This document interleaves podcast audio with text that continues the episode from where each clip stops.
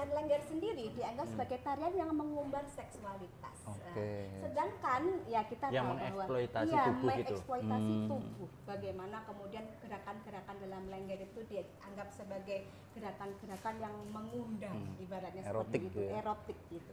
Nah, bagaimana dengan lengger laki-laki? Apakah kemudian gerakan mereka dianggap seperti itu? Ternyata tidak. Ketika lengger lanang ini menari, itu gerakannya dianggapnya indah. Tapi di, balik, di belakang itu ada embel-embel lagi bahwa loh, laki-laki kok narinya gemulai pakai dandanan perempuan. Oh iya, berarti dia punya seksual devian. Bahwa satu di antara tantangan uh, seni lengger ini kan konservatisme agama ya, atau pandangan tentang tafsir tentang agama. Apa memang betul Mbak, agama dan budaya itu harus uh, berhadap-hadapan seperti itu Mbak?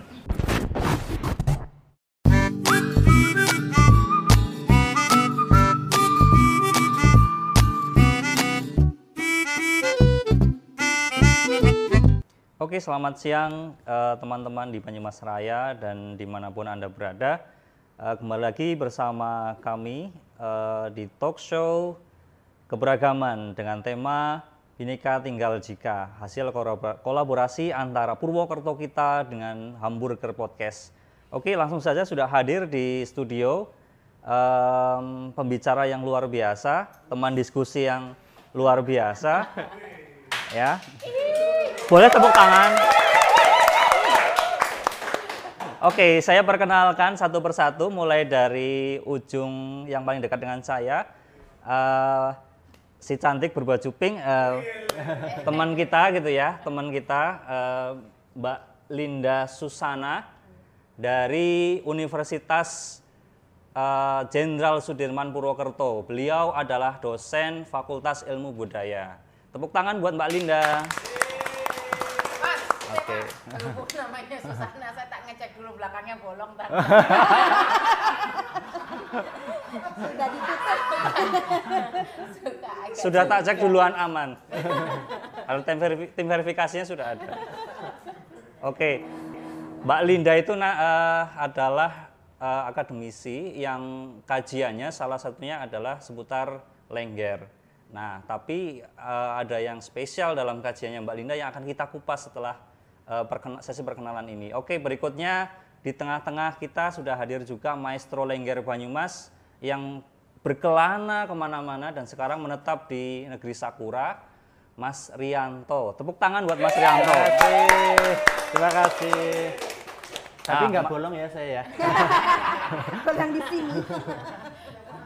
Mas Rianto itu uh, menetap di Jepang, uh, tapi pada momen uh, ini kita undang ke podcast kita, ke talk show kita untuk ngobrol spesial soal lengger. Berikutnya, wah ini ini nggak usah dikenalin kayaknya ya. Nah, ini ini yang bolong ini. Awalnya bolong, asal jangan dompetnya.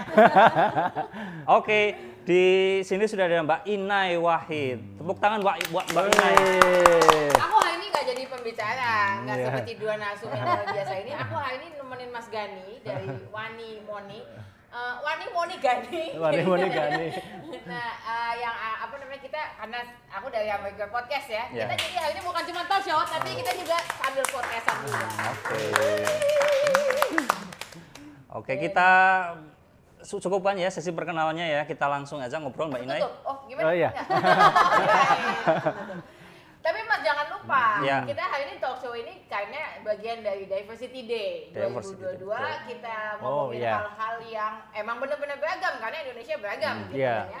Jadi ini kerjasama juga antara uh, suara dot com dan Purwokerto kita juga dengan Hamburger Podcast dan hmm. I M S.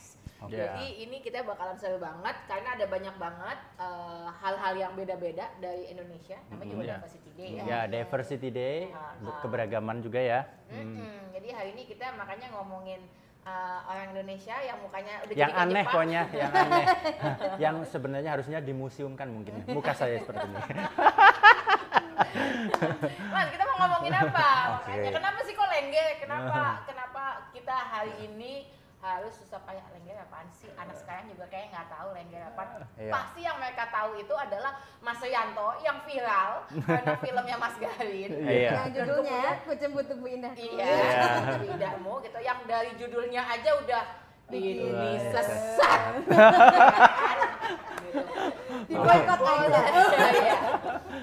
Ini pasti ngomongin astagfirullah seksualitas ini nggak boleh. Nah itu aja udah bermasalah yeah. gitu ya, udah dianggap apa? Karena sebenarnya uh, apa yang dibicarakan juga kemudian sebenarnya nggak uh, seperti yang kemudian yeah. udah di, yeah. di, di ini kan yeah. ya. Tapi uh, kita kan nggak pernah tahu sebenarnya apa sih lengger itu apa gitu. Jangan-jangan yeah. orang-orang yang marah-marah itu malah orang, karena nggak tahu. Nggak tahu. Iya. Yeah. Yeah. Kebanyakan mereka juga nggak tahu sebenarnya uh, lengger, dan di dalam film itu filosofi ataupun yang mau disampaikan itu uh, sejatinya seperti okay. apa. Itu ya memang uh, arahan dari sutradara, dan juga memang uh, perjalanan dari uh, kisah hidup perjalanan ketuban saya yang ada di Indonesia hmm. yang memang dari tubuh sederhana yang ada di Indonesia bermacam-macam hmm. tubuh seperti Rianto-Rianto yang ada di Indonesia hmm. yang perlu kita diskusikan bersama, dialogkan bersama seperti hmm. itu.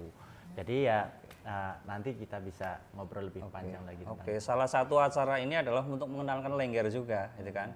Dan juga tentu saja pemaknaannya langsung dari uh, praktisinya, dari lenggernya, gitu ya. Dan juga dari perspektif nanti akademis, dan juga mungkin dari uh, Mbak Inai nanti akan melengkapi perspektif. Yeah. Uh, narasumber di sini kayak gitu Mbak Inai. Jangan cuma nge-host aja dong, anak aja. Aku cuma mau nonton Mas Rianto.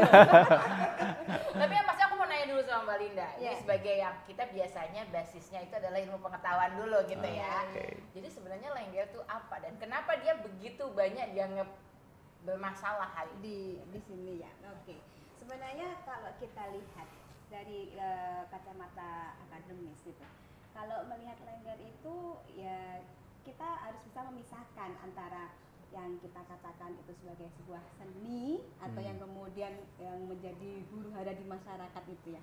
Uh, kalau kita lihat masyarakat kita itu masih belum sepenuhnya menerima eksistensi mereka. Saya bilang jadi tidak semua masyarakat juga, ada beberapa masyarakat di beberapa daerah di Purwokerto ini. Bahkan uh, kalau uh, di, dalam hal ini masyarakat itu menganggap bahwa lengger itu adalah seorang penari yang kemudian memiliki, kalau uh, lengger ada dua mbak di sini hmm. di Purwokerto itu, ada lengger laki-laki dan lengger perempuan, ada lengger lanang, lengger wadon. Nah, lengger lanang dan lengger wadon ini kalau uh, bisa dilihat uh, dari beberapa pandangan mereka, itu mereka mengalami namanya penstigmaan negatif kalau saya bilang.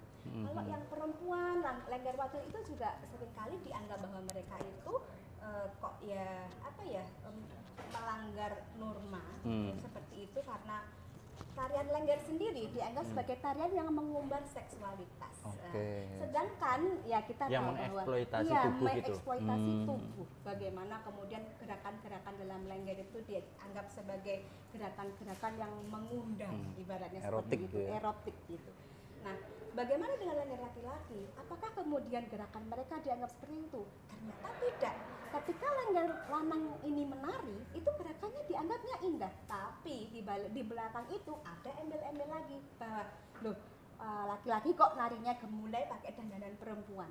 Oh iya, berarti dia punya seksual devian. Dianggapnya bahwa laki-laki hmm. ya, penari lengger lanang ini itu punya orientasi seksual yang menyimpang, yang yeah. menyimpang. Mereka tidak dianggap sebagai yang uh, lurus uh, ya straight hmm. seperti itu, um, heteroseksual, tapi mereka dianggap pasti dia juga suka sesama laki-laki hmm. seperti itu. Nah, maka dari situ kemudian kita berangkat dari kegelisahan ya, kok bisa sih ini uh, mereka tuh juga ada kekhawatiran bahwa seni tradisional akan punah, tapi mereka pun juga melakukan hal seperti itu dengan hmm. stigma itu masih tetap dilekatkan hmm. dan akhirnya kita menjadi uh, apa ini harus aware ya, harus uh, paham, oh ini berarti ada akar yang harus dipecahkan di mana seperti itu. Maka lengger kalau bisa ditarik di sini, uh, kenapa kok kemudian jadi penting di sini hmm. sampai saat ini di daerah Purwokerto pun hmm. yang menganggap bahwa lengger itu adalah ikon Banyumas, yeah. itu menjadi ikon Banyumas loh mbak,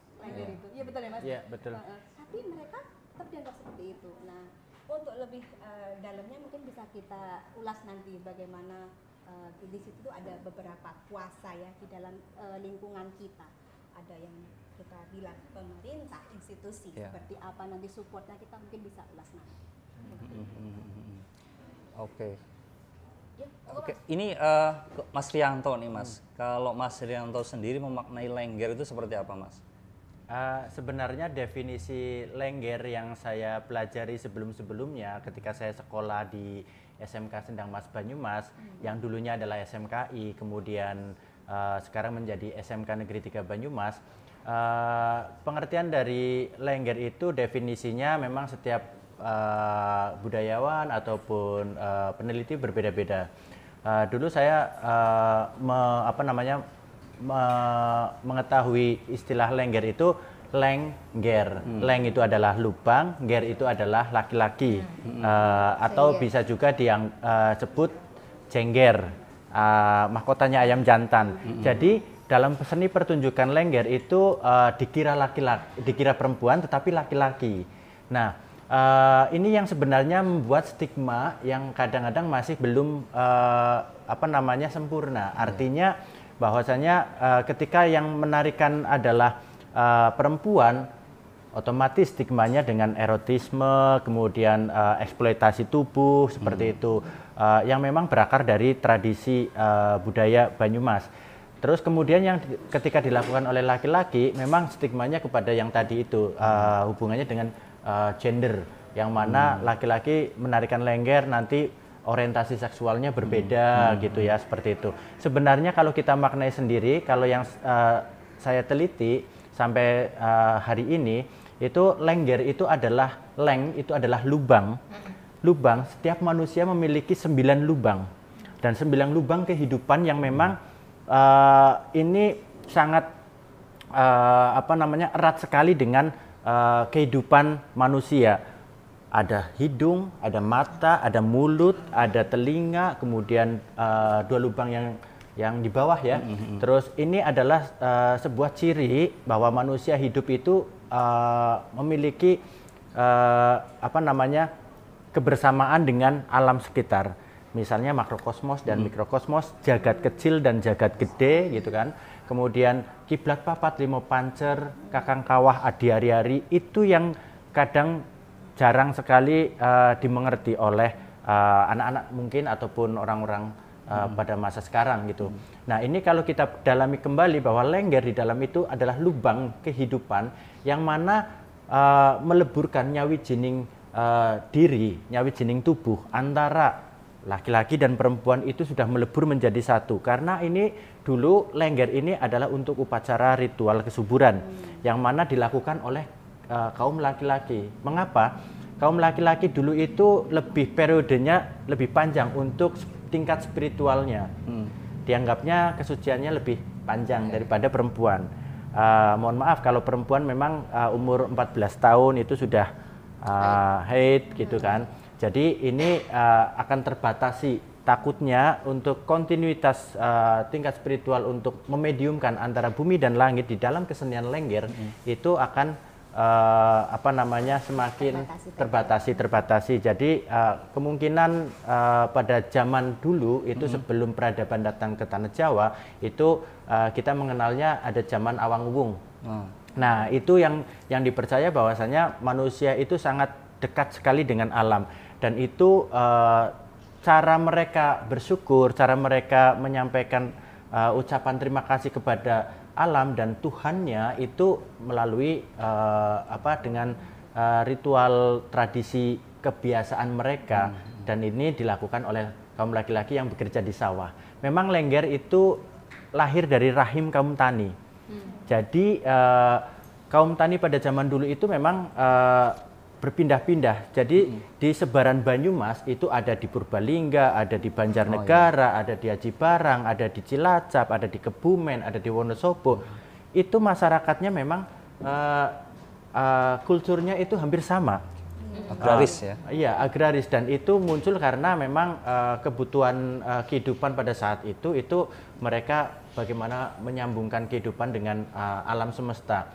Kalau dulu uh, mau Uh, menebang pohon saja itu diadakan lengger. Oh, iya.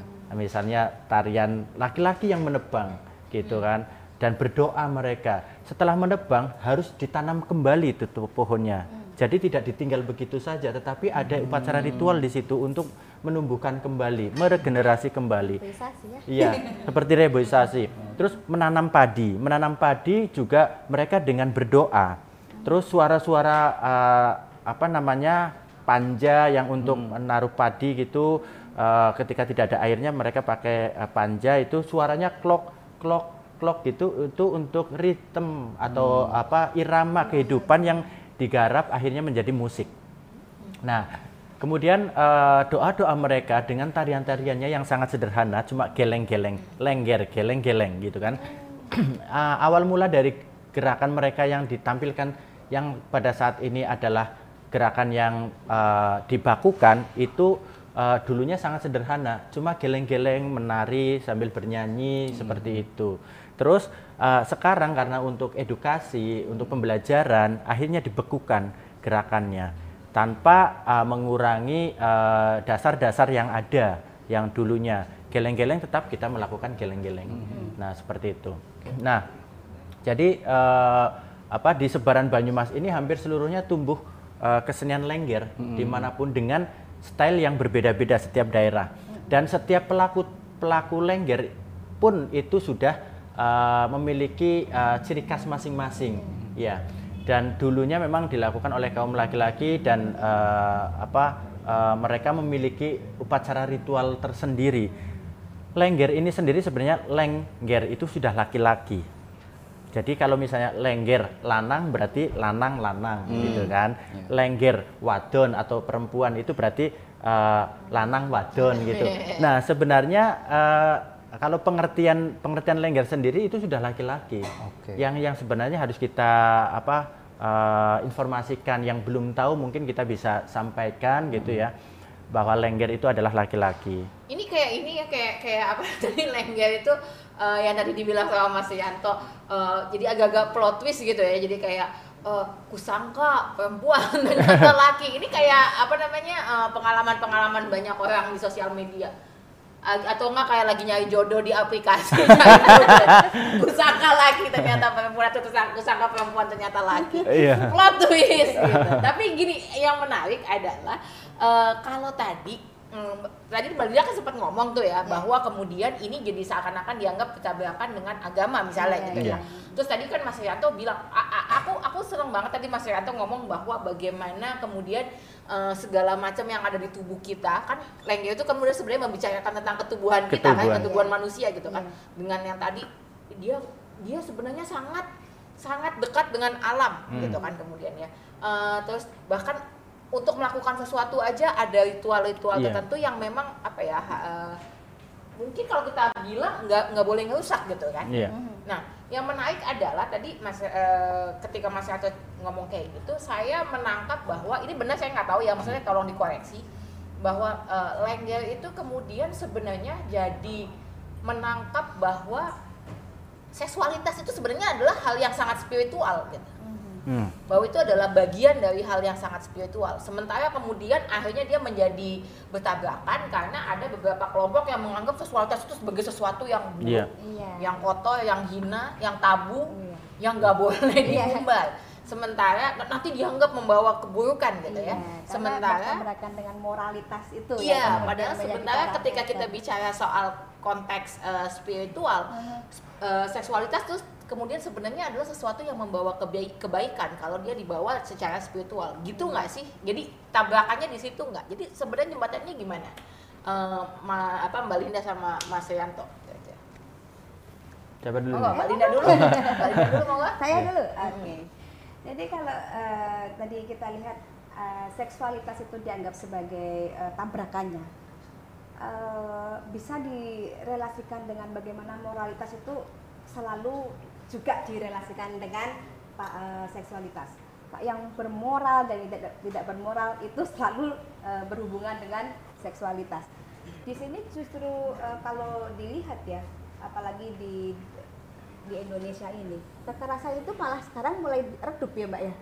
tidak menjadi parameter ketika itu terkait dengan moralitas. Justru seksualitas itu masih tetap digaung-gaungkan bahwa ini loh, ketika kamu itu e, mengumbar seksualitas, kamu itu tidak bermoral dan hmm. kamu merusak itu generasi muda, kamu merusak itu e, tatanan bangsa, malah hmm. sampai akhirnya itu ke arah sana gitu. Yeah. Jadi saya kira itu untuk e, seksualitas yang kemudian kita bisa runut melalui kacamata e, atau perspektif seni gitu. Kita bisa menggali, dan di sini saya kira juga peran-peran kita untuk mengedukasi ya di sini para uh, pendengar hmm. juga mengedukasi masyarakat secara umum. Saya kira itu sangat penting sekali. Jadi saya kira talk show ini keren sekali. Beneran jadi empati kalau ngati ya. Iya. Sesuai dengan hashtagnya. Saya tagline. Kalau Mas Rianto gimana Mas lihatnya yang tadi Mas? Iya, sebenarnya uh, seksualitas itu memang di ruang uh, spiritual uh, individu masing-masing, hmm. tubuh masing-masing ya. Uh, ketika orang itu uh, berbicara itu seperti misalnya melihat wujudnya saja itu hmm. sudah langsung berekspektasi yang sampai ke da, apa namanya yang mengejat sesuatu hmm. yang memang uh, sebenarnya belum sampai ke arah situ gitu kan. Hmm. Nah ini yang selalu menjadi kelatan-kelatan kita, artinya uh, mereka hanya melihat wujud kulit tetapi tidak bisa mem- belum belum mempelajari sampai ke Uh, dalam tingkat spiritual yang di dalamnya gitu. Jadi uh, lebih berkaca kembali sebelum mengejudge, baiknya lebih baik memahami tubuhnya sendiri. Jadi jangan terlalu banyak bicara, tetapi ter- lebih baik memahami, uh, perbanyaklah memahami, dan jangan terlalu banyak mengejudge, perbanyaklah mencintai. Okay. Jadi uh, bagi saya uh, lengger pun itu kesenian ataupun uh, kebudayaan yang turun-temurun dari generasi ke generasi, bahkan sampai uh, kemarin saya baru kehilangan uh, Mbok Dariah uh, hmm. pada tahun dua ribu delapan belas, yang mana uh, sebagai generasi yang mungkin bisa saja dikatakan sebagai generasi terakhir.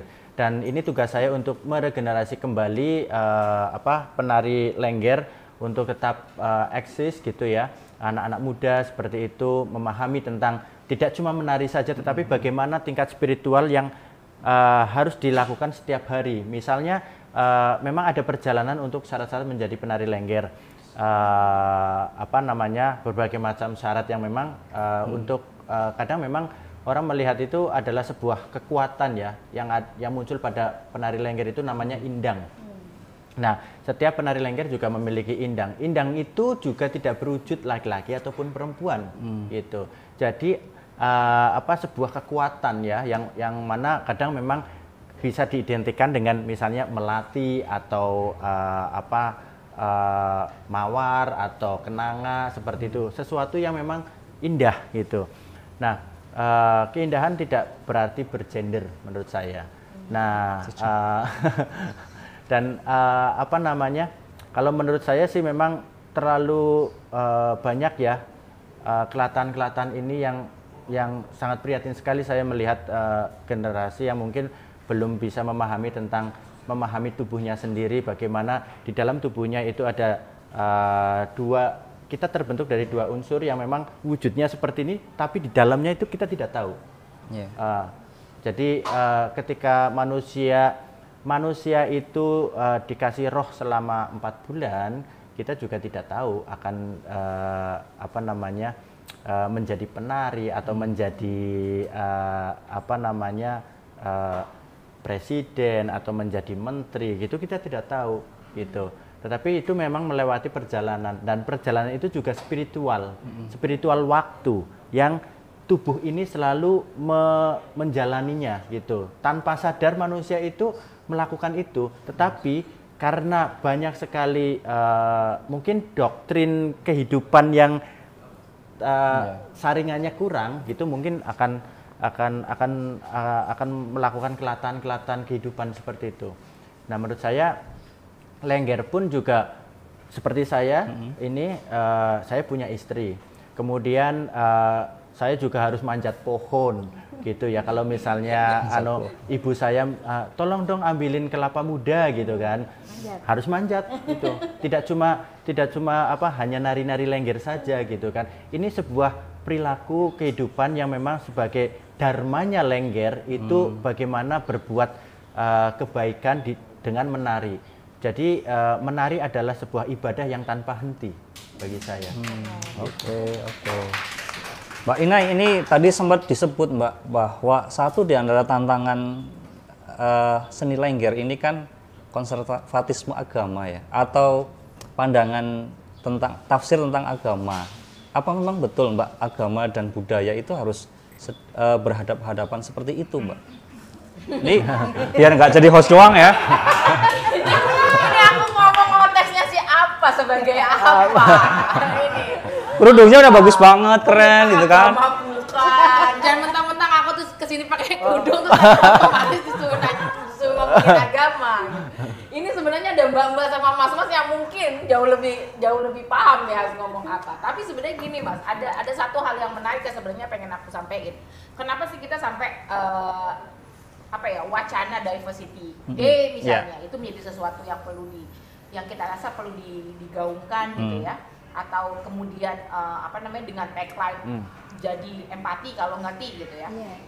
karena uh, masa ini gitu kami uh, kita sering banget melihat gitu ya, ini ini ini dunia ini sekarang sebenarnya lagi lagi apa ya, lagi dalam dalam situasi di mana semua itu terbuka, semua identitas itu muncul, yeah.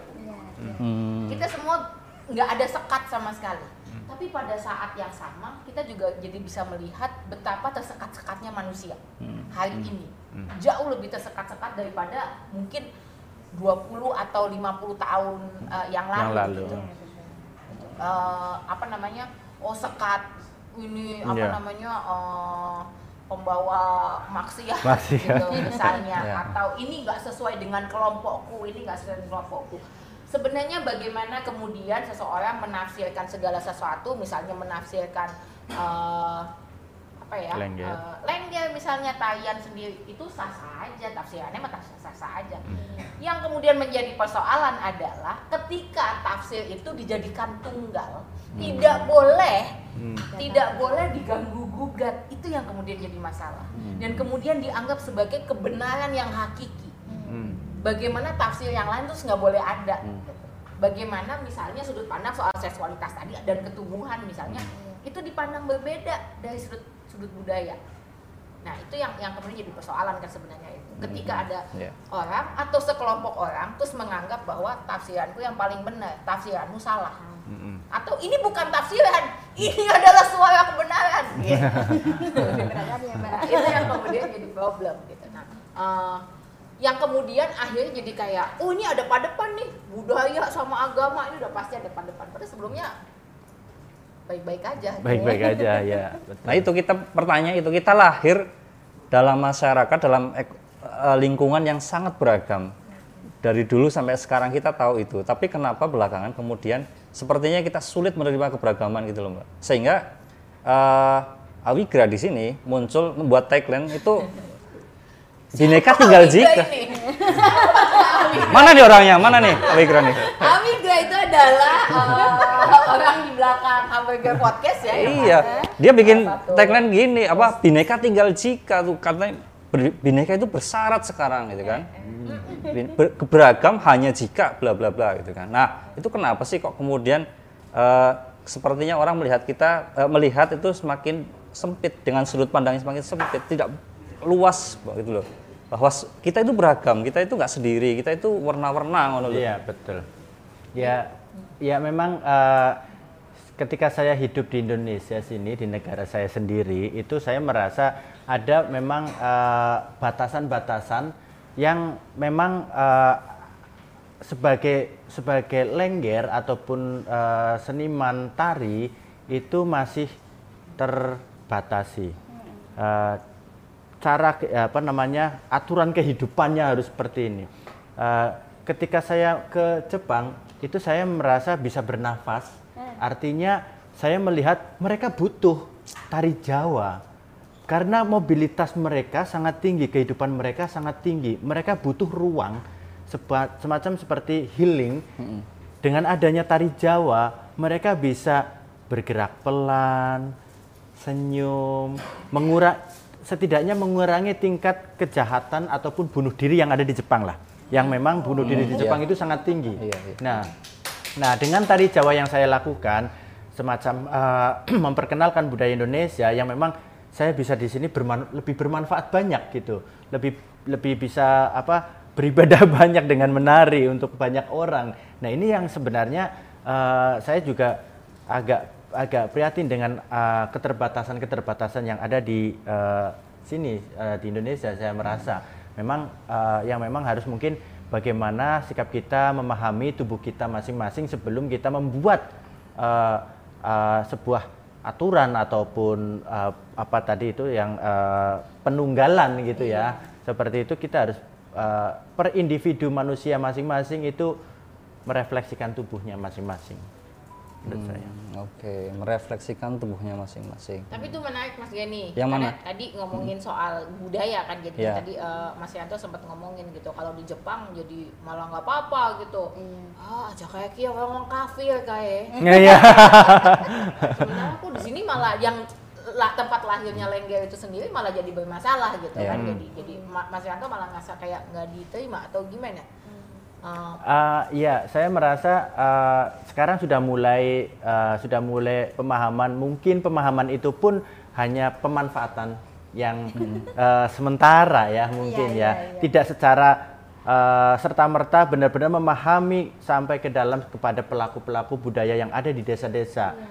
Nenek-nenek yang sudah puluhan tahun tidak menari, yang memang dia penari sebagai maestro tetapi sudah tidak ada perhatiannya, hmm. akhirnya Uh, anak cucunya udahlah udah tua nggak usah menari gitu. Nah oh, ini yang ya? saya prihatin. Ada masih ada karena saya masuk ke daerah Jatilawang, kemudian ke Pengadegan, kemudian ke Kembaran, hmm. ke desa-desa itu saya menjumpai beberapa uh, apa namanya kalau dibilang mantan bukan mantan penari ya, tetapi memang bagi saya spirit menarinya masih tetap terus, tetapi dengan kondisi lingkungan sosial itu sudah mereka Uh, malu untuk menari karena hmm. memang uh, apa ya stigma-stigma baik itu dari keluarganya sendiri pun itu misalnya udah nenek-nenek masih tetap menari malu sama anak cucunya gitu kan. Nah hmm. padahal jiwa-jiwa untuk beribadahnya itu masih tetap terus ingin melakukannya. Nah disinilah perhatian dari pemerintah yang mungkin harus menggali kembali ke dalam uh, pelosok-pelosok desa yang memang mereka ini adalah sebagai tonggak Uh, budaya, tonggak jati diri yang memang uh, perlu diperhatikan. Uh, hmm. Itu masih banyak sekali yang sebenarnya misi saya kepengen uh, memberikan momentum besar bagi mereka yang memang sudah puluhan tahun tidak menari. Sebelum puput usia, mereka bisa menampilkan sesuatu kepada generasi oh. dan anak cucunya. Seperti itu. Oh. Kalau menambahkan sedikit iya. ya. Kalau dilihat memang tadi ke beberapa daerah tadi itu memang kalau uh, kita apa ini riset ke sana lebih jauh lagi itu rata-rata mereka tuh memang usianya tuh sudah sepuh ya. Sudah sepuh ya, iya, seperti itu. Jadi kalau saya lihat perkembangan sekarang memang sudah berbeda ini hmm. itu tidak lepas dari figur Mas Rianto kalau dilihat. Hmm. Jadi Mas Rianto sendiri kalau uh, bisa dibilangnya sebagai uh, pertama itu pemicu hmm. atau tameng malah bahkan. Hmm. Jadi hmm. ketika dia dianggap dan distigmakan negatif, kemudian terlebih dengan boomingnya film Kucumbu Tubuh Indahku itu, eksistensi Mas Rianto itu justru di situ sebenarnya kemarin digoyahkan. Hmm. Tapi ada sisi uh, lain yang bisa dilihat hmm. dari penggoyangan Mas Rianto ini, justru orang itu mulai berbondong-bondong Uh, bergeser paradigmanya terhadap lengger. Hmm. Nah, oh iya ya ternyata ketika kita coba pahami lengger secara lebih jauh, dia itu bukan seperti itu. Maka tadi seperti dikatakan pahami dulu, hmm. jangan lihat kulitnya seperti itu. Jadi Mas Rianto ini saya lihat justru dia ketika punya banyak network itu justru membuka ruang dan memberikan uh, kesempatan bagi para lengger yang semakin redup hmm. tadi.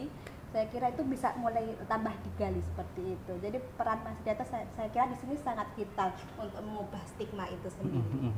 Gitu. Itu menarik ya tadi Mas Rianto ngomongin soal oh udah nenek-nenek masih nari aja, hmm. oh, nggak tahu malu gitu ya, hmm. apa sama cucu-cucunya. Padahal mungkin saya kalau jadi cucunya mungkin saya akan malu karena nenek saya misalnya masih masih nari gitu. Jadi hmm. seharusnya saya juga bisa yeah. nari, gitu. bisa nari juga gitu kan.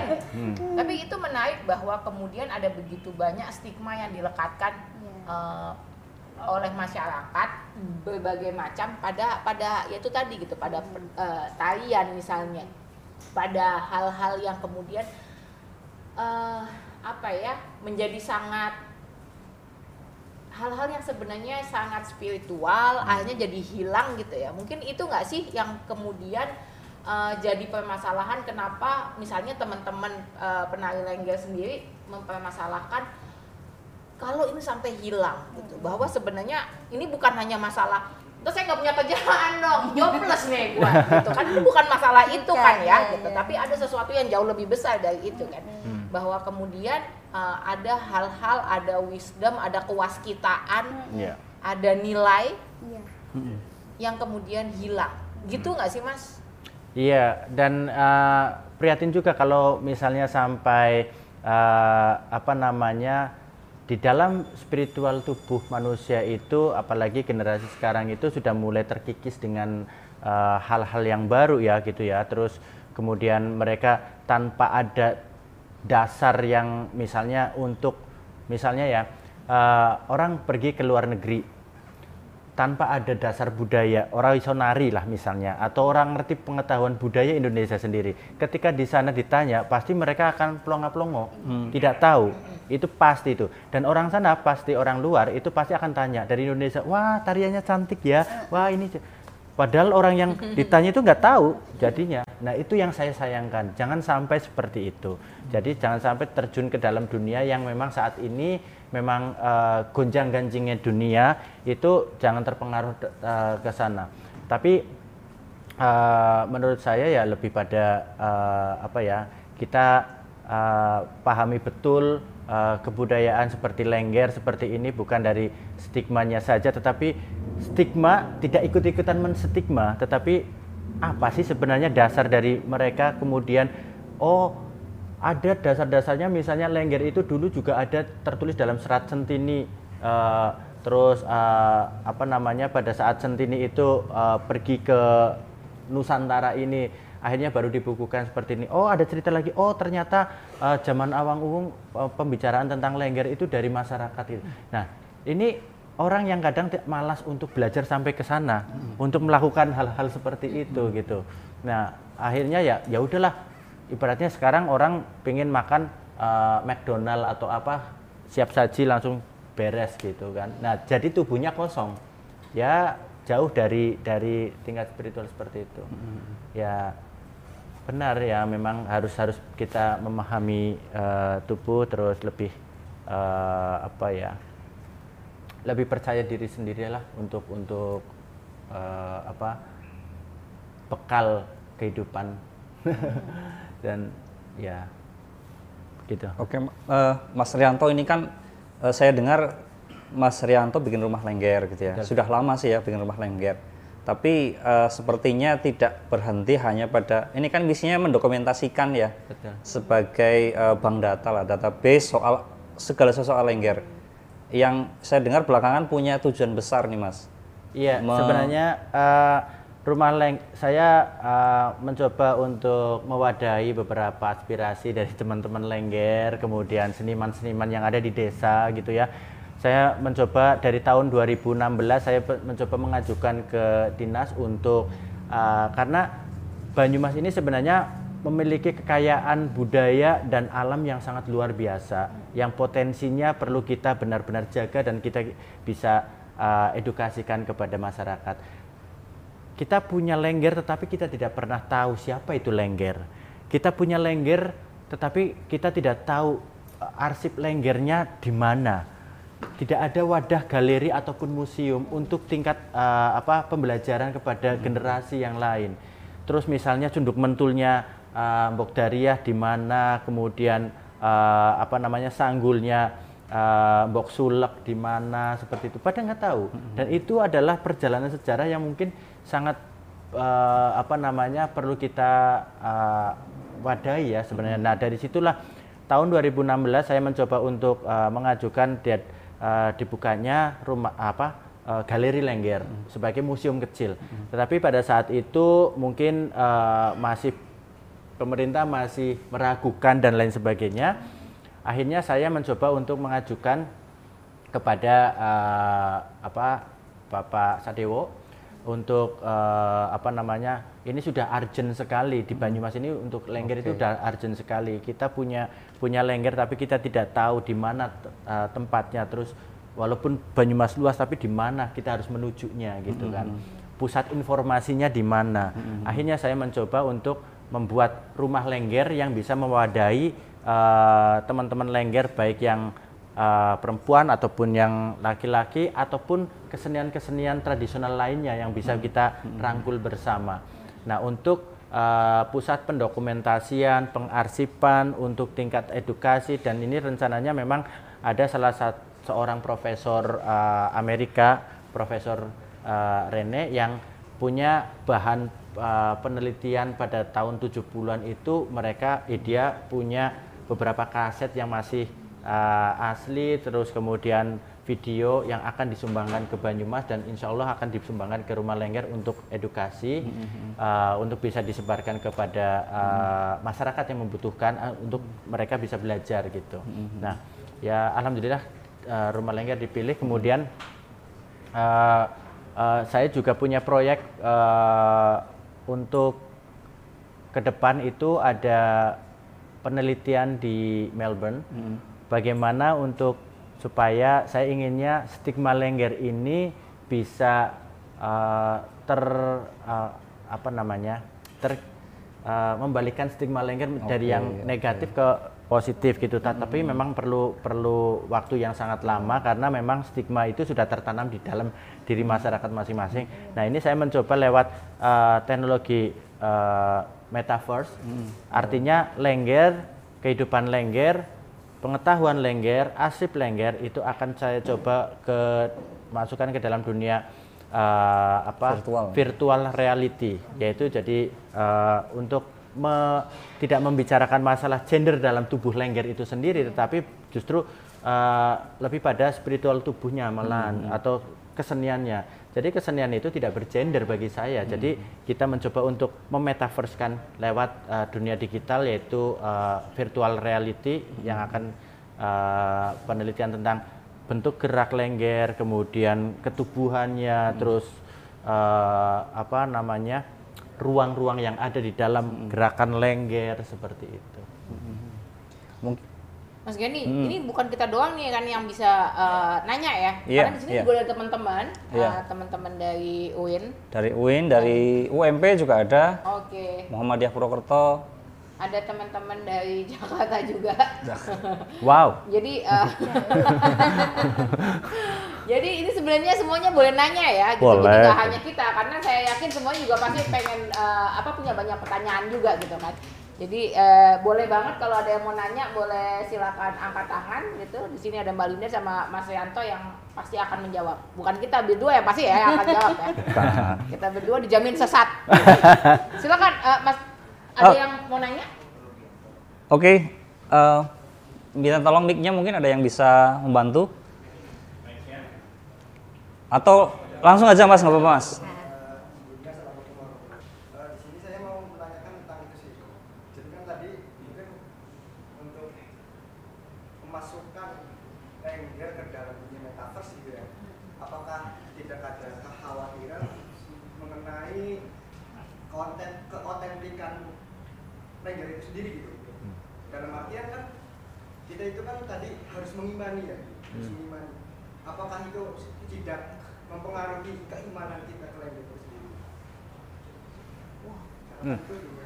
Hmm, ya, ya, ya. Oke. Okay. Mempertanyakan keimanan terhadap lengger. Mungkin ini ya, kesakralan lengger itu ketika pindah ke digital itu mungkin apa luntur atau atau seperti apa ini, Mas? Uh, terima kasih, uh, Mas Lutfi ya pertanyaannya. Uh, uh, tingkat keimanan adalah ada dalam tubuh uh, setiap masing-masing pelaku uh, lenggernya dan juga keseniannya. Dan uh, ketika tradisi itu tidak bisa, uh, tradisi hanya cuma tradisi saja memang, itu uh, tidak uh, tidak bisa akan mungkin berkembang. Dan contohnya saja buktinya sekarang, misalnya cuma lenggernya saja, itu akan sangat, bagi anak-anak sekarang, itu sangat membosankan nantinya. Nah, ini uh, seperti tubuh saya itu berangkat memang dari tubuh lengger. Saya mencoba merefleksikan tubuh ini ke dalam dunia sekarang.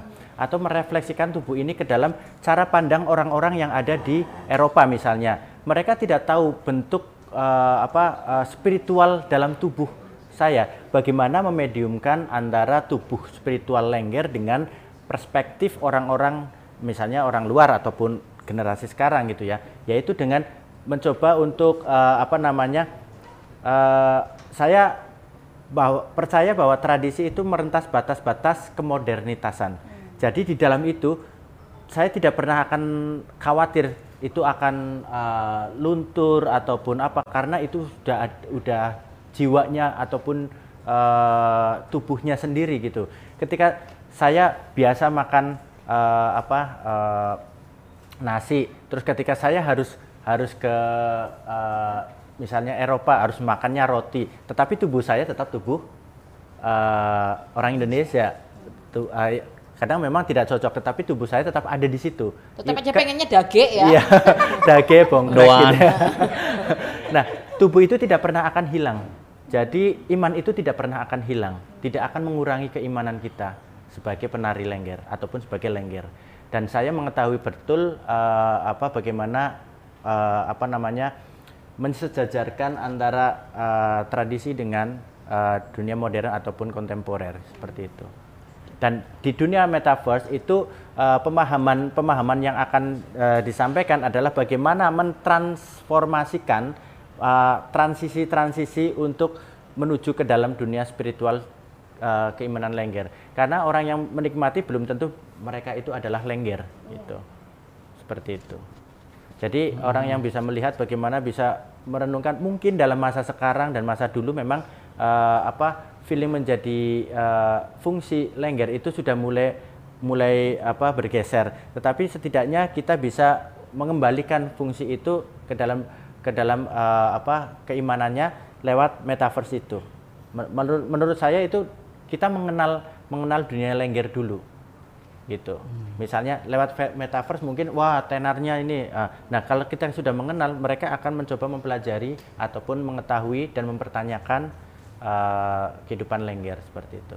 Jadi uh, keimanan lengger tidak pernah akan pudar karena kita sudah melewati perjalanan spiritual ataupun syarat-syarat menjadi lengger itu, dan itu tetap akan ada di sampai kapanpun. Kenalan aja dulu ya, siapa ya. Tahu jodoh. Ya. Mungkin ya, tadi ya, ini sudah sangat filosofis mungkin ya Mas ya, filosofi lengger itu ya seperti itu tadi. Makanya uh, ketika berbicara tentang tubuh, ketubuhan dan masuk ke uh, dunia apa itu uh, spiritualitasnya seperti itu tadi. Kita ya, di dalam memahami secara spiritual. Iya, memang uh, kita Uh, sebelum masuk ke spiritual mungkin memahami tubuh kita masing-masing dulu, mm-hmm. uh, bahwa peleburan antara saya ini laki-laki, mm-hmm. tapi ada jiwa uh, saya harus menghormati sisi feminim saya sebelum saya menghormati uh, perempuan yang itu, mm-hmm. misalnya ya, mm-hmm. saya harus menghormati sisi feminim. Kadang-kadang sisi feminim yang ada dalam tubuh kita, kita melupakan spiritual apa uh, feminim itu di dalam tubuh kita.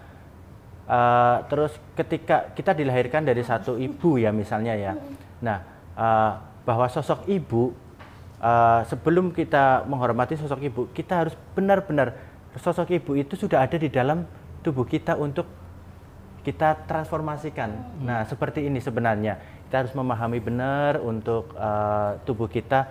Oh ya, tubuh saya adalah sebuah peleburan yang memang harus saya mendamaikan. Saya harus menghormati perempuan ini, perempuan ini, perempuan ini, laki-laki ini, laki-laki ini, seperti menghormati diri saya sendiri atau tubuh saya sendiri seperti itu. Hmm. Ini, ini ya apa? Iya, saya langsung yang kayak, wah ini dia namanya kesalahan. Ini kelanjutannya gitu gitu ya, bahwa uh, bukan lagi dikotomi, oh ini saya laki-laki jadi saya hanya melakukan hal-hal yang notabene laki-laki aja gitu. Cuci piring, apa itu cuci piring gitu kan. Masak, apa itu masak gitu. Karena masak itu kan kemudian nggak pakai jenis kelamin ya Mas ya. Iya, dan uh. saya juga ini peristiwa sangat sangat penting mungkin yang perlu diketahui ketika saya penari ataupun saya menari lengger. Ketika uh, ada salah satu uh, mahasiswa perempuan waktu itu melihat ketubuhan saya, langsung wah kok ada tubuh seperti ini ya di Indonesia, dan dia orang Jepang. Uh, malah justru dia tidak suka dengan uh, tubuh yang sangat maskulin, berotot seperti itu. Uh, jadi dia malah suka dengan tubuh yang yang lembut ataupun yang ini. Istri saya suka nah, seperti itu. Istrinya ya, gitu ujung-ujungnya. Ya memang saya harus berbicara apa dari pengalaman saya sendiri gitu. Ya memang setiap manusia punya tipe karakter masing-masing hmm. ya. Jadi lebih uh, mungkin istri saya lebih maskulin ya mungkin ataupun ini uh, menonjolnya uh, maskulinnya, tetapi dia mencoba juga untuk mendamaikan tubuhnya gitu. Bagaimana menyeimbangkan kehidupan ini mm-hmm. antara laki-laki uh, dan perempuan mm-hmm. ataupun tubuh yang sudah uh, melebur lah. Mm-hmm. Meleburkan tubuh sendiri itu sangat susah ketika kita apa melihat tubuh orang lain. Kita harus benar-benar proses. Dan hmm. memiliki apa um, memiliki sisi femininitas tadi itu bukan berarti uh, Mas Rianto terus kemudian nggak jadi laki-laki gitu iya. kan ya, yang seperti yang kemudian stigma yang dicap ya, bahwa itu sebenarnya tidak ada hubungannya gitu orientasi iya. misalnya, kemudian tidak tidak berkorelasi dengan dengan dengan uh, apa namanya ketubuhan kita itu tadi gitu ya, bagaimana iya. kita memaknai ketubuhan kita. Bahkan pengalaman ibu saya ketika saya waktu masih kecil itu, waktu uh, stigma itu datang ke tubuh saya, ke, ke saya, waktu kecil saya suka menari, uh, teman-teman bilang, wah menari kayak banci, anto banci, anto banci gitu. Hmm. Ibu saya terlalu berpikir, oh, anaknya di, dikira banci, merasa di, beliau mungkin merasa kasihan sama anaknya ataupun uh, apa tertekan juga ya sedikit. Kasih lihat barang kamu gitu. Memang kamu banci. Yeah, banci yeah. itu barangnya seperti apa gitu. Yeah. Ya mohon maaf saya bilang seperti ini karena memang ibu saya bilang begitu kepada teman-teman saya mm-hmm. waktu kecil. Okay. Gitu. Oke. Okay. Uh, Mbak Linda kalau misalnya tadi uh, itu salah satu stigma yang di yang dilekatkan sama Mas Rianto ya mm-hmm. gitu. Uh, apa namanya selalu di, dicap misalnya oh jadi banci otomatis kemudian uh, orientasi seksualnya berubah atau yeah. apa atau apa gitu ya yang kemudian dianggap misalnya menyimpang atau apa atau apa gitu ya. Uh, apalagi biasanya yang dialami oleh para penari lengger itu uh, stigma-stigma yang kemudian dikenakan kepada mereka dan bagaimana kemudian mereka uh, bagaimana kemudian sebenarnya kita bisa memberikan uh, apa ya um, sikap yang berbeda gitu misalnya. Kalau uh, tadi sudah saya ceritakan di awal ya bahwa yang yang laki-laki, penari lengger laki-laki ini stigmanya masih terkait dengan seksualitas yang dianggap menyimpang gitu. Dan itu terjadi uh, di beberapa tempat yang di masyarakat sekitarnya itu uh, notabene memegang aturan uh, apa ini agama secara ketat. Mereka hmm. menyatakan seperti itu. Mungkin ada beberapa tempat yang memang E, masyarakatnya itu tidak terlalu e, ketat secara agama, mereka lebih menerima, jadi hmm. lebih berterima keberadaan okay. mereka ini masih oke okay, gitu. Okay. Bahkan pemerintah oh, masih kelompok liberal itu.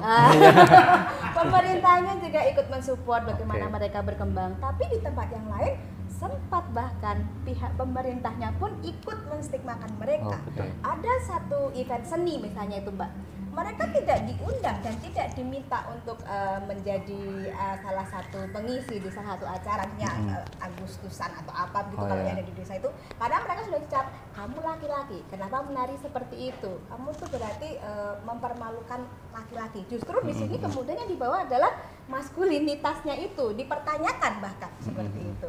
Nah, di situ kemudian kalau kita lihat stigma-stigma yang yang muncul yang lain, kalau yang terkait perempuan masih tetap dikaitkan juga dengan seksualitas itu itu lagi begitu.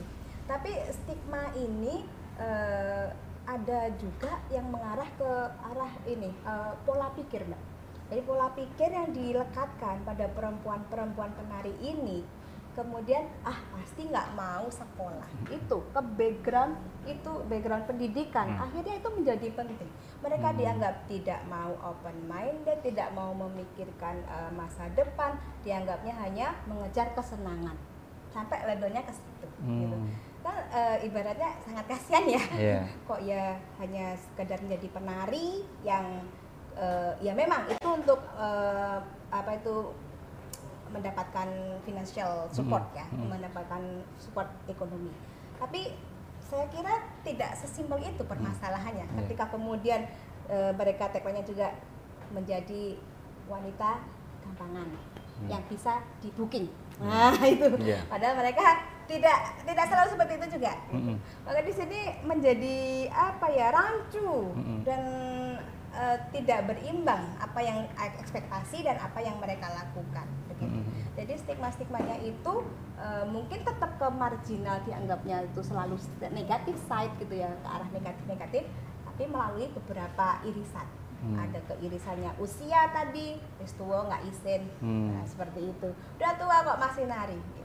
Tapi ada juga yang irisannya, alah dia itu nggak berpendidikan, dia begitu. Nah, begitu. Jadi penstigmaan negatif itu kemudian tidak ada pemakluman bagaimana orang itu bisa mengeksplor dirinya sendiri, mengeksplor ketubuhannya tadi seperti itu. Jadi hmm. itu akhirnya menjadi okay. bias ya parameternya. Okay. Pak Linda ini kan uh, lengger dulu kan pada posisi yang tinggi dalam masyarakat gitu ya, hmm, hmm. karena disakralkan. disakralkan karena itu bagian dari uh, ritual gitu kan, hmm, yang hmm.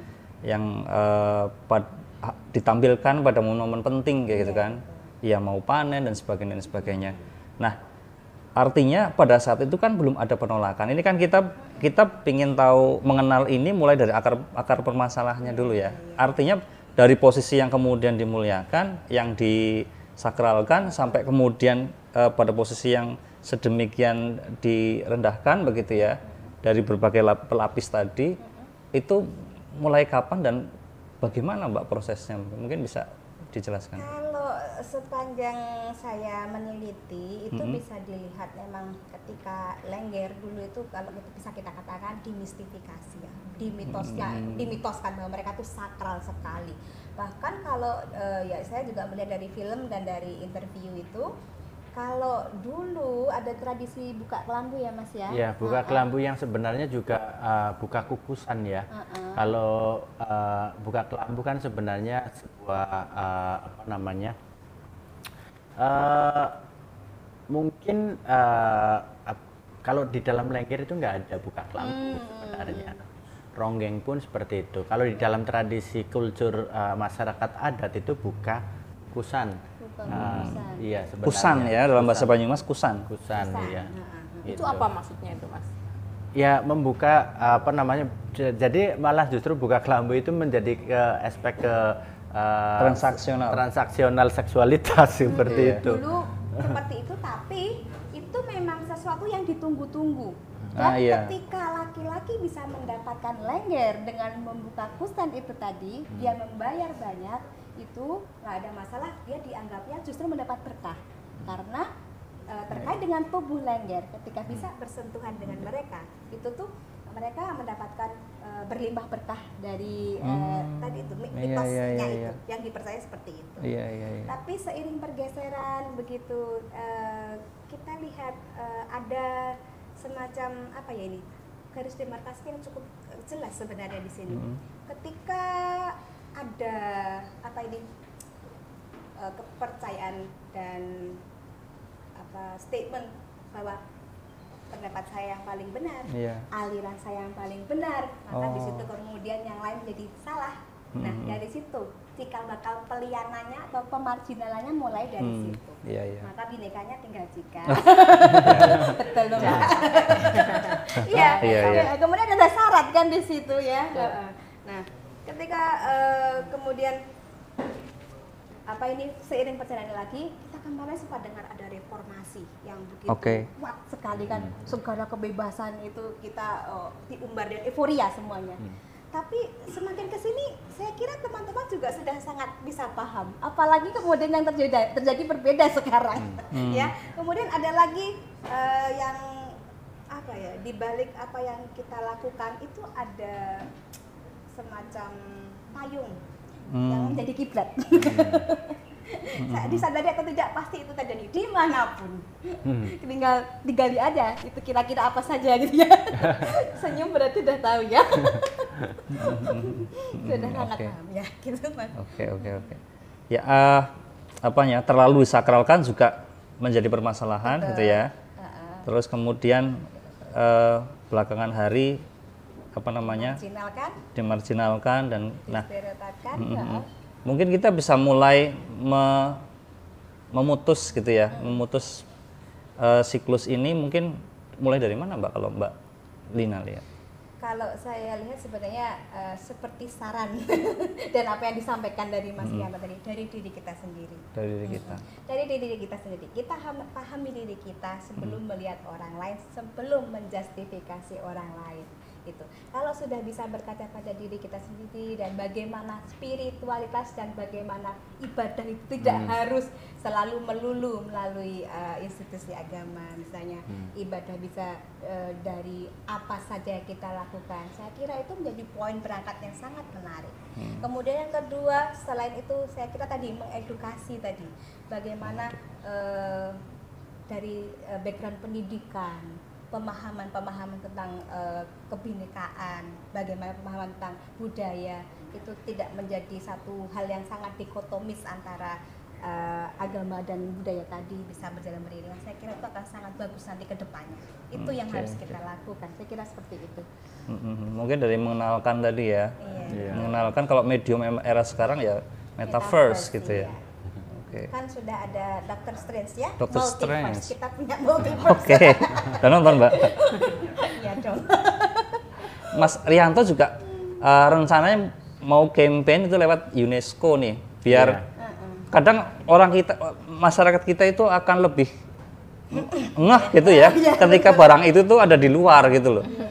Ketika di dalam sendiri biasa-biasa aja, tapi misalnya kalau ada budaya apa diklaim itu kita geger gitu kan.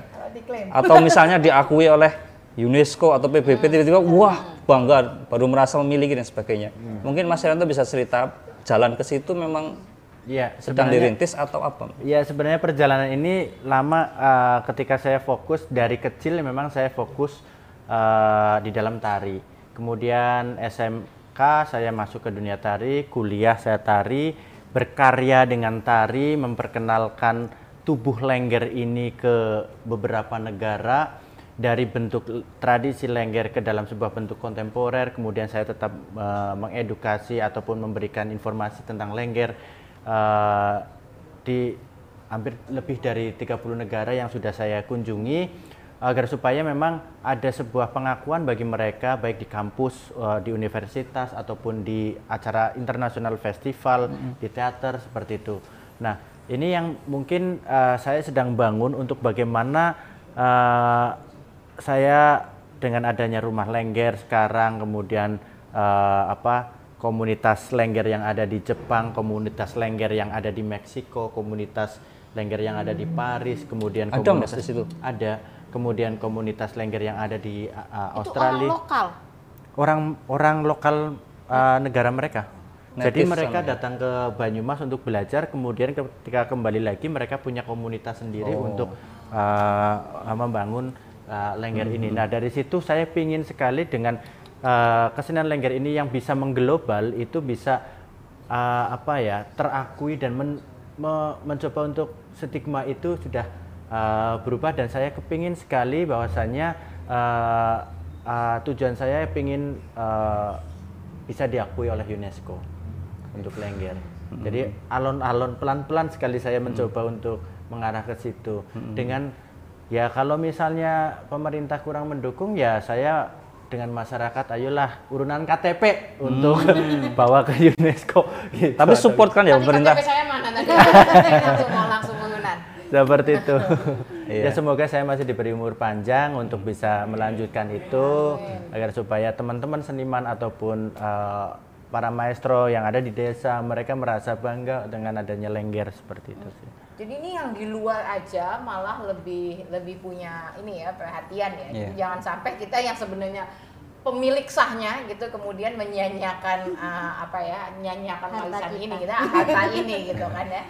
Uh, apa namanya jadi eh mas tapi saya pengen nanya kalau misalnya kayak di apa tadi di Meksiko gitu hmm. ya berarti sebenarnya ada komunitas lengger, ada calungnya juga. Oh gitu, mereka belajar dari Banyumas. Iya. Yeah. Apakah kemudian kalau mereka ngomong pakai bahasa Meksiko tetap pakai logat ngapak? Oh, pastinya pastinya iya, karena kan mereka harus pakai misalnya sindenannya Banyumasan. Oh, oh gitu iya. Ya. Lesus kali kadung jero banyu mili atau eling-eling sapa eling balia maning gitu. Itu semuanya suka ada ricik-ricik, eling-eling yang dasaran gitu ya. Apalagi uh, kemarin memang di Jepang ad, baru saja membuat eh, apa uh, memesankan calung untuk di daerah Fukuoka. Terus yang kemarin juga yang di Tokyo sudah ada satu perangkat Salung dan komunitasnya. Sekarang mereka ada di Universitas Fukuoka juga mau membuka uh, apa uh, musik Salung, dan mereka otomatis belajar langsung dengan apa bahasa gaya Banyumasan gitu ya, apa kepriwe kuer hmm. mari ngendi gitu. Istriku juga belajar Banyumasan seperti itu. Jadi uh, kalau kalau marah-marahan dia pakai bahasa Jepang, saya pakai bahasa Banyumasan gitu kan. Enggak enggak ngerti ya jadinya. Jadi ya seperti itu. Jadi uh, saya mencoba di di Meksiko juga ada beberapa teman, terus di Italia juga ada beberapa teman yang mungkin nanti akan memesan calung kemudian mengembangkan mm-hmm. budaya Banyumasan di sana seperti itu. Karena saking tresnone dengan budaya Banyumas. Mm-hmm. Saking... Tresno itu kalau udah kenal, yeah, kan? Kalau udah kenal. Yeah. Kenalan dulu, jangan uh, buka apa dating apps terus gitu, mm-hmm. kenalan yang di situ tapi ternyata lupa kenalan sama yang mm-hmm. apa namanya budaya-budaya yang dimiliki sama yang Indonesia sendiri. Oke. Mas ya? Iya. Nih. Ya, udah selesai kita atau? Kita uh, buka penanya lagi nih, teman-teman. Oh, baru satu yang nanya. Nanya. Iya. Oke, sip. Ini uh, kita buka sesi diskusi kedua nih, barangkali ada. Eh udah yang angkat tangan. Udah ada yang angkat tangan. Iya, silakan Mas, bisa berdiri. Kenalkan namanya siapa?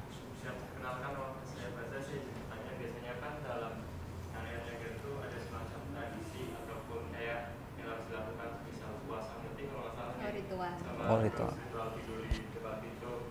apakah dalam mendidik generasi muda baru untuk uh, sebagai penari negara baru, tradisi tersebut harus tetap dilakukan? Terima kasih. Hmm, Oke. Okay. Iya, terima kasih Mas Taka. Eh siapa tadi? Faza. Faza. Faza. Taka, saya pikir orang Jepang, jadi Taka.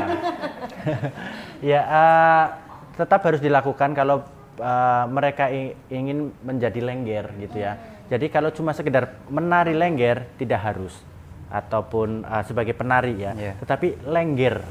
Jadi antara penari lengger dengan lengger itu sudah uh, beda, ya? Berbeda. Jadi uh, pengabdian terhadap lengger sendiri itu kalau misalnya beliau atau mereka ingin menjadi lengger itu memang harus melakukan uh, ritual-ritual yang memang uh, yang di, diberikan oleh leluhur. Ritual itu sebenarnya adalah lebih mendekatkan diri pada alam, agar supaya memahami alam, bukan artinya musyrik ataupun hmm. apa, tetapi bagaimana kita menahan tentang uh, hal-hal yang seperti puasa Ramadan sajalah misalnya, kita harus benar-benar ada. Yeah, yeah. Nah ini di dalam Jawa sendiri pun ada seperti itu. Uh, hmm. uh, apa uh, adanya sajen juga itu bukan berarti bahwa itu harus mengundang setan, yeah, tidak. Yeah. Bahwa sajen ini adalah misalnya bunga mawar, bunga mawar putih, mawar merah itu uh, apa? harum yang yang yang membuat tubuh kita itu menjadi uh, apa namanya relax, kemudian bisa bisa lebih konsentrasi, kemudian uh, dan lain sebagainya, uh, makanan-makanan seperti itu. Terus kemudian kita tetap harus puasa mutih misalnya, uh, terus uh, puasa geni misalnya, tidak makan makanan yang uh, dibakar ataupun dengan api gitu ya. Memang misalnya mungkin makan buah atau makan apa itu bo- bo- sayur gitu, ya. Gitu boleh, tapi yang sayur yang tidak dikena api, tidak dimasak, ya. Iya tidak dimasak seperti itu. Terus uh, misalnya uh, filosofi dari uh, kita membersihkan dengan mandi, kita membersihkan tubuh kita misalnya di tengah malam misalnya ya, itu bukan berarti kita harus ngundang setan untuk masuk hmm. ke dalam tubuh gitu, tidak. Sebenarnya kita benar-benar dalam kondisi yang uh, apa namanya Uh, relax, kemudian tidak ada hingar-bingar yang lain, kita benar-benar membersihkan tubuh kita, itu lebih fokus, artinya memfokuskan tubuh kita. Uh, itu dari uh, apa namanya, misalnya uh, tujuh sumur yang berbeda, itu mungkin dari dari uh, apa namanya pengalaman sumber yang memang mungkin kita perlu gali berbeda-beda seperti hmm. itu. Kemudian kita harus uh, merespek dengan lingkungan alam yang ada, mendoakan leluhur supaya leluhur itu uh, hmm. apa namanya tetap uh, menjaga manusia ataupun hmm. alamnya juga seperti itu. Sebenarnya masih uh, sebagai pelaku lengger itu masih melakukan uh, ritual seperti itu. Ketika mau pentas itu pasti melakukan hmm. uh, sampai sekarang. Hmm. Hanya saja sekarang uh, pemahaman ini mungkin uh, dilakukan oleh penari yang memang dia hanya ingin menjadi seorang penari lengger yang tanpa melewati syarat-syarat itu sah-sah saja, tetapi isinya berbeda. Okay. Artinya keimanannya mungkin uh, berbeda seperti itu. Okay. Tadi apa Mas? Tidur di depan pintu. Ya, tidur di depan pintu seperti itu, itu ada. Kalau gitu berarti Mas Gani itu bisa loh, Mas. Nanti jago dia. Awalnya kalau nggak ngasih kabar ke istrinya itu biasanya sering itu sering. Ya, itu jago. Tadi kunci ya, Mas. Tapi bukan ritual gitu. Tapi hal-hal ini yang memang perlu di dipahami memang ya, perlu, perlu disampaikan dan dipahami agar tidak ada kesalahpahaman yeah. gitu kan, bahwa yang seperti itu tuh berarti ada iya gitu loh.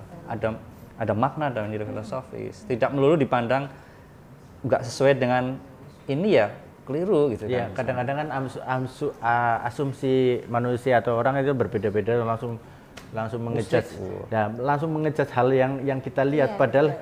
harus dikembalikan dulu ke hmm. dalam tubuh kita hmm. pemahamannya. Oke, oke. Oke, terima kasih uh, untuk para penanya kita. Sepertinya kita udah ngobrol panjang lebar nih dari soal uh, apa namanya, ada stigma, ada kapan stigma itu muncul, bagaimana tahapannya, dan kemudian bagaimana kita harus menyikapinya, bagaimana uh, kita kemudian uh, menerima perbedaan yang ada, misalnya dalam lengger saja itu sudah banyak sekali itu kan, diversity yang muncul di situ gitu kan. Nah, kita belajar hari ini dari Mas Rianto dan Mbak Linda gitu kan, uh, dan Mbak aku, Inai. Gitu. Kita belajar. Aku jadi benar jadi pengen pengen tahu lebih banyak soal. Inai itu kadang pura-pura nanya, padahal dia lagi wah gitu kan. Aku belajar banyak dari dia itu kan. Lengger. Gitu. Aku okay. kayaknya langgar karena besar seperti langgar. Tapi yang pasti uh, seneng banget ya kita okay, uh, apa namanya bisa ngobrol sama Mbak Linda sama Mas Rianto. Makasih banyak. Mas, terima kasih. Terima kasih. Terima kasih. Ya kesuwun ya kan sabatir, semoga ya kan sabatir pada sehat waras selamat. Amin. Oke. Okay. Nggak bisa kasih apa-apa, hanya nanti dikasih tempe mendoan ya. Apa ya? Ya. Oke, terima kasih banyak. Kita nanti ketemu lagi di episode podcast-podcast berikutnya. Mm-hmm. Yang pasti selamat merayakan Diversity, Diversity Day dua ribu dua puluh dua. Okay. Semakin beragam, semakin seru dan jadi empati kalau ngerti. Sampai ketemu di pertemuan selanjutnya. Ya. Matur nuwun, Mbak. Matur nuwun.